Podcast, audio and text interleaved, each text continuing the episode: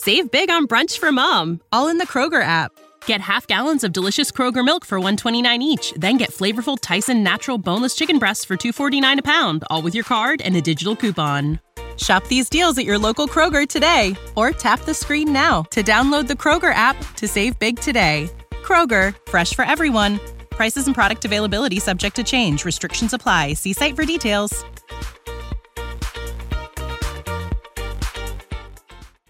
Hey, all, welcome back to the Real Life Pharmacology Podcast. I'm your host, pharmacist Eric Christensen.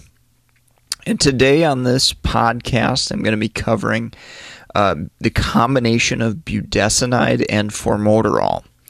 Now, the brand name of this medication is Symbicort, and of course, uh, I am talking about the uh, inhaled dosage form.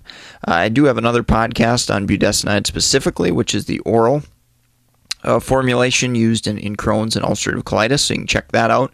Uh, on this episode specifically, I'm going to focus on uh, the inhalation uh, form of the uh, drug combination here. So, mechanistically, uh, formoterol is a long acting beta agonist. And how this drug works in the, the combination is it activates beta 2 receptors in the lungs, and this causes a smooth muscle relaxation uh, in the lungs, the bronchioles, and allows uh, the opening up of that airway, and hence allows a patient uh, to breathe a, a little bit easier.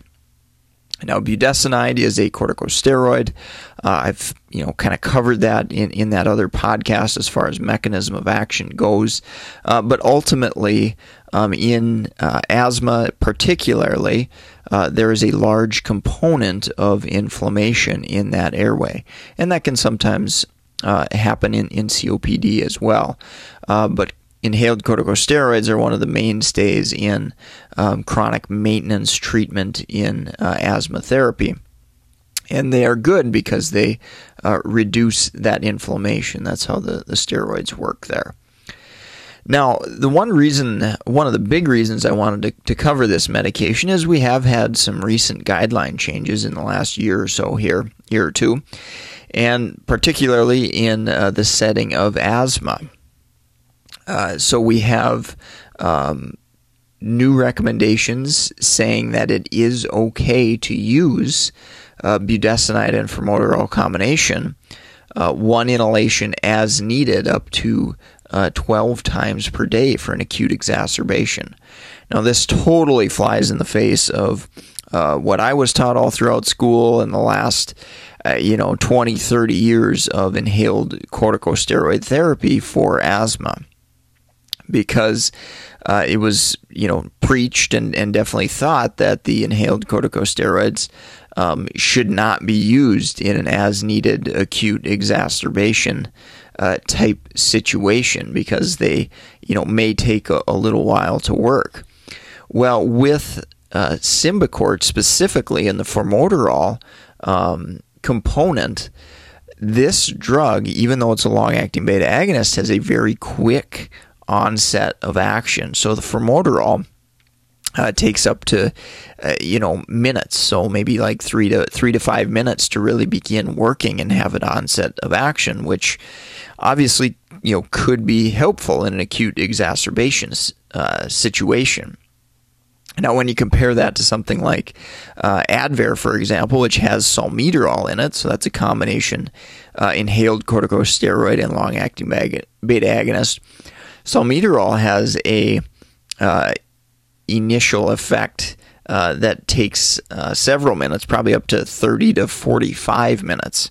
And you could imagine somebody with uh, acute exacerbation, difficulty breathing, uh, that's obviously a very long time and an inappropriate time to wait uh, for somebody needing symptom relief quickly. So, uh, the new global initiative uh, for asthma guidelines uh, allows for the use of budesonide uh, formoterol combination uh, in management of an acute exacerbation of asthma. So, really, really big change. Um, definitely a, a practice. Um, changing guideline update that you definitely should be aware of, and obviously, you know, read a little bit more on it as well if if this is news to you at this point. Sticking kind of with the, the theme of, of the podcast, uh, I do want to cover adverse effects of long acting beta agonists.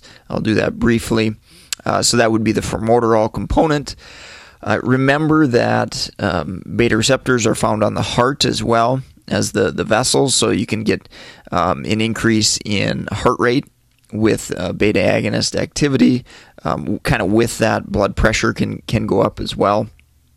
I think I mentioned that you know beta uh, receptors are on the the vessels. Uh, definitely not as prominent as as alpha receptors. I did want to mention that. Um, tremor uh, can be a, a potential um, adverse effect. So this is generally if if people are taking many many doses uh, of that beta agonist. Uh, but it is something to look out for, and you know the drug can can kind of you know amp people up a little bit. Um, so insomnia, anxiety um, are potential uh, adverse effects as well. Again, the more and more you take of this, the less potentially selective it is, and the more likely you're you're going to run into some of the side effects mentioned there. Uh, adverse effects, inhaled corticosteroids. Now, s- systemically, uh, they aren't ab- absorbed to a great extent. You know, when you compare it to taking, let's say, oral prednisone, for example. Uh, so we we don't worry about those. Um, eh, you know, osteoporosis risk and increasing blood sugars. We don't worry about them quite as much, uh, definitely, with the inhaled uh, corticosteroids. Uh, but we do definitely educate patients about the risk for thrush. And it's important, obviously, to rinse your mouth uh, after using these agents. Uh, there are also some, you know, upper resp- vague upper respiratory symptoms that might happen, um, may bother some people. You know, you may see uh, a little more cough or a sore throat, um, things along those lines as well, as far as adverse effect uh, profile goes. So let's take a quick break from our sponsor, and then we will get into uh, drug interactions.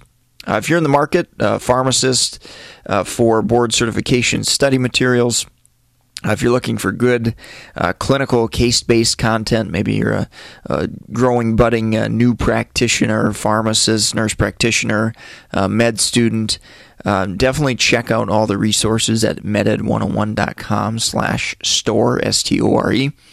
Uh, different books on, on Amazon. We've got Audible books available as well, uh, as well as all those uh, study materials for BCPS, BCACP, MTM certification exam now. Uh, geriatric certification exam, and of course, uh, links to uh, our new website, RxGrad, for NAPLEX material. So, yeah, go support the sponsor. check those resources out. I think you'll find them really, really helpful um, for whatever you're trying to prepare for. And again, that's at meded101.com slash store. So, finishing up here on drug interactions. Uh, one of the first ones I think about uh, from a mechanistic standpoint uh, is the beta agonist potential um, and the potential for that drug to be blunted by beta blockers. And generally, more specifically, uh, non selective beta blockers. So, if we've got a non selective beta blocker, that's going to um, block beta 2 receptors from being activated by the long acting beta 2 agonist. Uh, also, obviously, um, you know, selective beta blockers that you know primarily target beta one receptors. That isn't quite as concerning um, in you know blunting the effects of these uh, respiratory agents.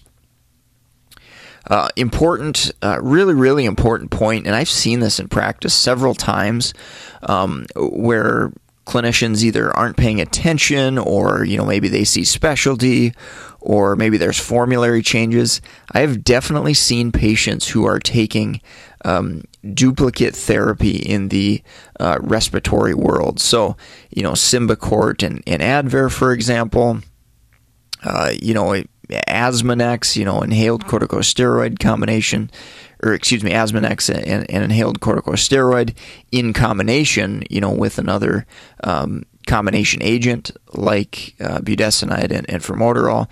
Uh, so if you aren't sure of brand names and, and what's in those medications and you know therefore, you know, let's say asthma or COPD, definitely double check. Make sure you're using uh, different mechanisms of action. Uh, with this updated guideline, there may be an exception to that. Um, you could potentially see, uh, you know, budesonide and, and formoterol used as needed let's say, for an acute exacerbation with a patient who's maybe on maintenance uh, Advair, taking that you know once or twice daily. So important to recognize that that those duplications can happen, but uh, important to assess. Uh, with our patients, if they are uh, using them appropriately and not uh, doubling up in an inappropriate manner. So, definitely some complications there to, to keep an eye out and, and look for. Uh, we do have uh, with the budesonide some CYP3A4 uh, in, inhibitors uh, drug interactions. So uh, a lot of the azole antifungals, uh, clarithromycin, some of the HIV drugs, lopinavir, ritonavir. These can actually increase the concentration of that budesonide. Now, how clinically significant is it? You know, in a patient that's maybe taking PRN budesonide formoterol it's probably not a, a major, major issue uh, in an acute situation. Uh, patients taking it, it, more chronically just recognize that we could have a little bit higher concentrations uh, of the budesonide um, formulation or the, the budesonide drug in the combination there. Uh, one other unique one that I, I did want to cover uh, is desmopressin. Uh, this desmopressin can um, cause hyponatremia, and there is potential that uh, corticosteroids um, could potentially exacerbate or worsen this. Uh, so it is something to look out for. Again, desmopressin isn't used incredibly often um, in clinical practice, um, but definitely something to uh, kind of think about and monitor there. Uh, that's going to wrap it up for today. Obviously, with drug interactions, there there are you know numerous numerous lists of, of drug interactions. I try to highlight ones that um, really come up in clinical practice or could potentially uh, come up in, in clinical practice. So obviously, take that with a, a grain of salt there. Um, but if you're enjoying the podcast, um, enjoying the information you're, you're getting here, definitely go support our sponsor, uh, meded101.com slash store. Uh, also got a free giveaway. Uh, reallifepharmacology.com. You can get uh, cheat sheet, basically a top uh, 200 drug list uh, that lists out um, important clinical pearls uh, from each of those drugs, really highly testable pearls. Be a great resource for students and pharmacists who are taking exams there for sure. So go check that out at reallifepharmacology.com. Uh, if you enjoy the show, leave us a rating, review on iTunes or wherever you're listening. I'm so appreciative of, of those that have taken the time to, to do that. And, um, you know, really proud of, of the ratings that, that we've got with the show. And obviously hope to uh, uh, keep up that, that credibility and that, that high rating by providing uh, good content uh, each week for you, trying to learn and, and pick up uh, new pearls from uh, medications. So I'm going to sign off for today. Thanks so much for listening. Uh, take care. Have a great rest of your day. Save big on brunch for mom, all in the Kroger app. Get half gallons of delicious Kroger milk for 129 each, then get flavorful Tyson natural boneless chicken breasts for 249 a pound, all with your card and a digital coupon. Shop these deals at your local Kroger today or tap the screen now to download the Kroger app to save big today. Kroger, fresh for everyone. Prices and product availability subject to change. Restrictions apply. See site for details.